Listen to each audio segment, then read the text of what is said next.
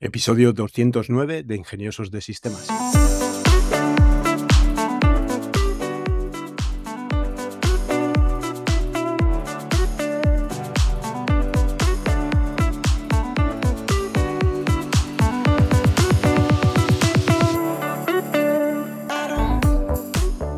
Hoy es jueves 2 de febrero de 2023 y seguimos hablando de Big Data. En este episodio vamos a hablar sobre el almacenamiento y el procesamiento de datos en la nube. ¿Y qué es la nube? ¿Por qué es una opción popular para el Big Data? ¿Cuáles son las ventajas y desventajas de utilizar la nube para almacenar y procesar nuestros datos? Pues antes de entrar en detalles, eh, vamos a aclarar qué es el concepto de nube. La nube es una red de servidores que se encuentra en diferentes lugares y que están conectados a Internet. Estos servidores pueden ser utilizados para almacenar y procesar datos, así como para ejecutar aplicaciones, servicios, páginas web. En lugar de tener que instalar y mantener servidores propios, pues las empresas y los usuarios individuales pueden acceder a recursos en la nube a través de Internet. Las nubes más conocidas y más famosas son Amazon Web Service, AWS. Es una plataforma de nube de Amazon que ofrece una amplia gama de servicios, incluyendo almacenamiento, procesamiento, bases de datos, análisis y alguno más realmente estas nubes se caracterizan porque tú contratas una serie de servidores virtuales que realmente son recursos dentro de un servidor físico mayor, recursos de procesador, memoria y almacenamiento. Otra de las nubes más famosas es Microsoft Azure, que es una plataforma de nube de Microsoft que también ofrece una amplia gama de servicios. Google Cloud Platform es otra plataforma muy famosa e IBM Cloud es digamos, para terminar, las nubes de los fabricantes o de las corporaciones más importantes. ¿Y por qué es la nube una opción tan popular para el Big Data?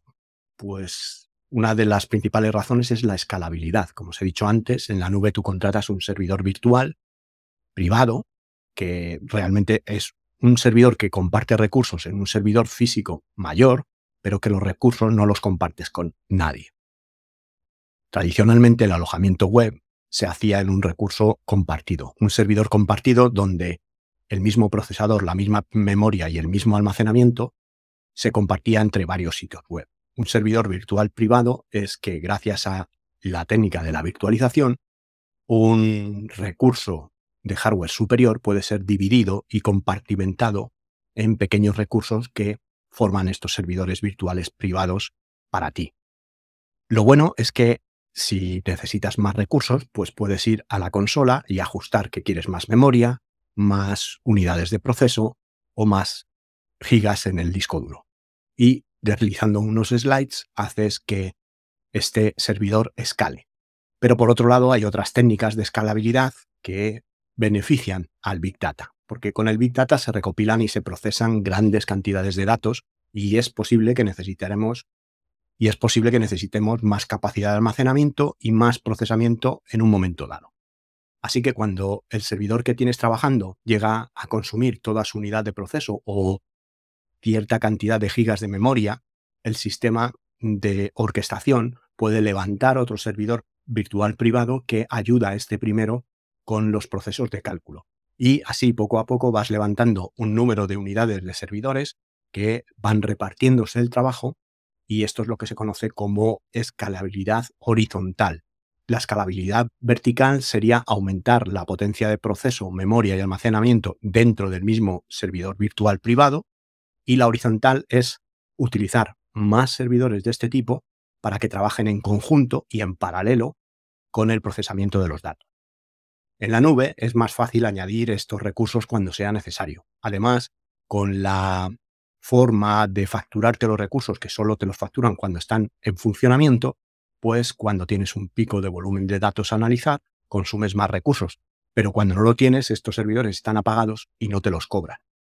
Lo que significa que no tienes que preocuparte por adquirir y mantener servidores adicionales y tenerlos funcionando aunque no los estés usando para procesar en este momento. Además, la nube te permite acceder a una amplia gama de herramientas y de servicios de Big Data sin tener que invertir en ellos de forma individual. Algunos ejemplos de herramientas pues, eh, pueden ser almacenamiento masivo. Almacenar grandes cantidades de datos en la nube a través de almacenamiento S3, por ejemplo, que es una topología de almacenamiento muy barata y para una gran cantidad de datos. No es muy rápido, pero por contra es barato y muy grande.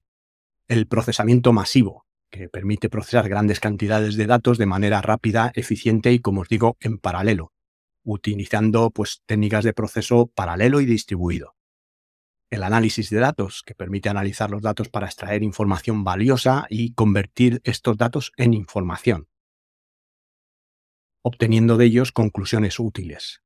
Y también hay múltiples servicios de bases de datos en la nube que te permiten almacenar datos estructurados y acceder a los datos de una manera organizada, lo que te va a facilitar también su análisis. También las nubes suelen tener herramientas de visualización de datos que te permite representar estos datos de manera gráfica, que es mucho más fácil de entender que de forma numérica. Otro beneficio de la nube es la flexibilidad. Podemos acceder a los recursos de la nube desde cualquier lugar, en cualquier momento, siempre y cuando tengamos una conexión a Internet peso desde cualquier lugar, escalabilidad, acceso a una amplia gama de herramientas y servicios y flexibilidad en el tamaño de los proyectos. Estos son los puntos claves que han hecho que la nube sea tan popular en el mundo del Big Data. Sin embargo, hay algunas desventajas que tienes que tener en cuenta a la hora de utilizar la nube para el Big Data. Por ejemplo, el coste. Aunque el almacenamiento y el proceso en la nube pueden ser más económicos a corto plazo, a largo plazo con volúmenes muy grandes de datos que se vayan llenando y cada vez requieran estos recursos funcionando de manera continua, pueden resultar unos costes elevados. También otro hándicap es la seguridad. Realmente está subiendo esa información a servidores en Internet, servidores de terceros. Aunque las empresas suelen tener medidas de seguridad bastante sólidas, existe siempre cierto riesgo de vulnerabilidad. Y también va a ser inversamente proporcionan al coste. Cuantas más medidas de seguridad tengas, más te van a costar esos recursos. También tienes el hándicap de la dependencia. Al utilizar la nube, nos volvemos dependientes de un proveedor externo para el almacenamiento de tus datos y para el procesamiento de los mismos. Esto puede resultar en un problema si el proveedor experimenta problemas técnicos o si los datos tienen cierta característica de sensibilidad o de confidencialidad.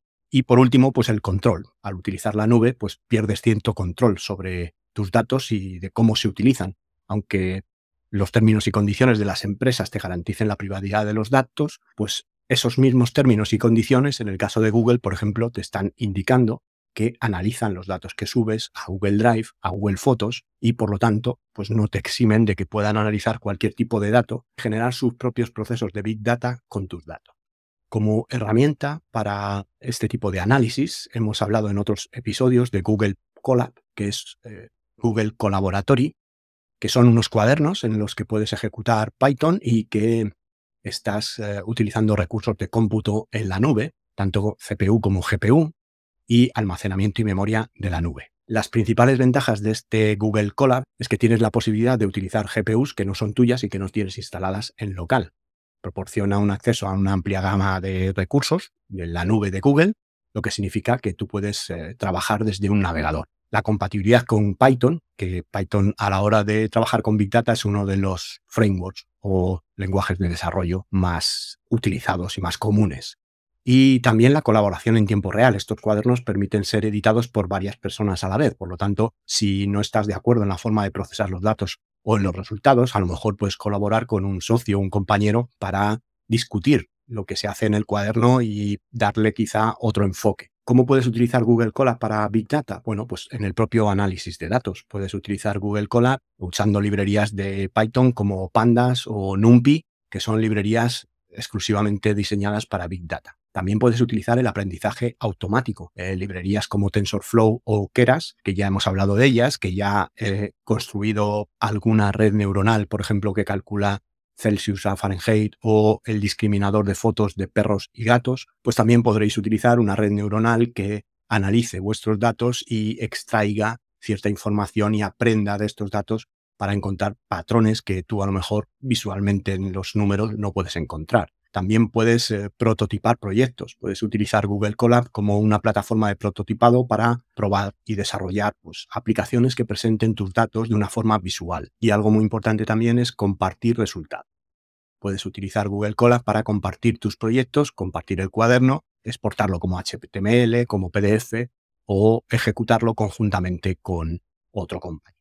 Ya para finalizar el episodio, quiero recordarte que si tienes alguna pregunta, si quieres poner en marcha algún proyecto, en tenolitas.com dispones de un servicio de asesoría tecnológica que por el precio de 5 euros al mes puedes hacer cualquier tipo de pregunta y acceder al contenido privado dentro del área privada de la web, área a la que accedes una vez que tengas tu suscripción completa. También te invito a seguirnos en nuestro canal de Telegram, en tenolitas.com barra Telegram, o en el enlace que hay al final de las notas de este programa, para ver contenido más visual y más específico que es más difícil de explicar en un podcast. Por mi parte, no mucho más, agradeceros otra vez que estéis ahí, vuestro apoyo, vuestra difusión y vuestros me gusta o cinco estrellas en Spotify o en la plataforma donde me escuchéis.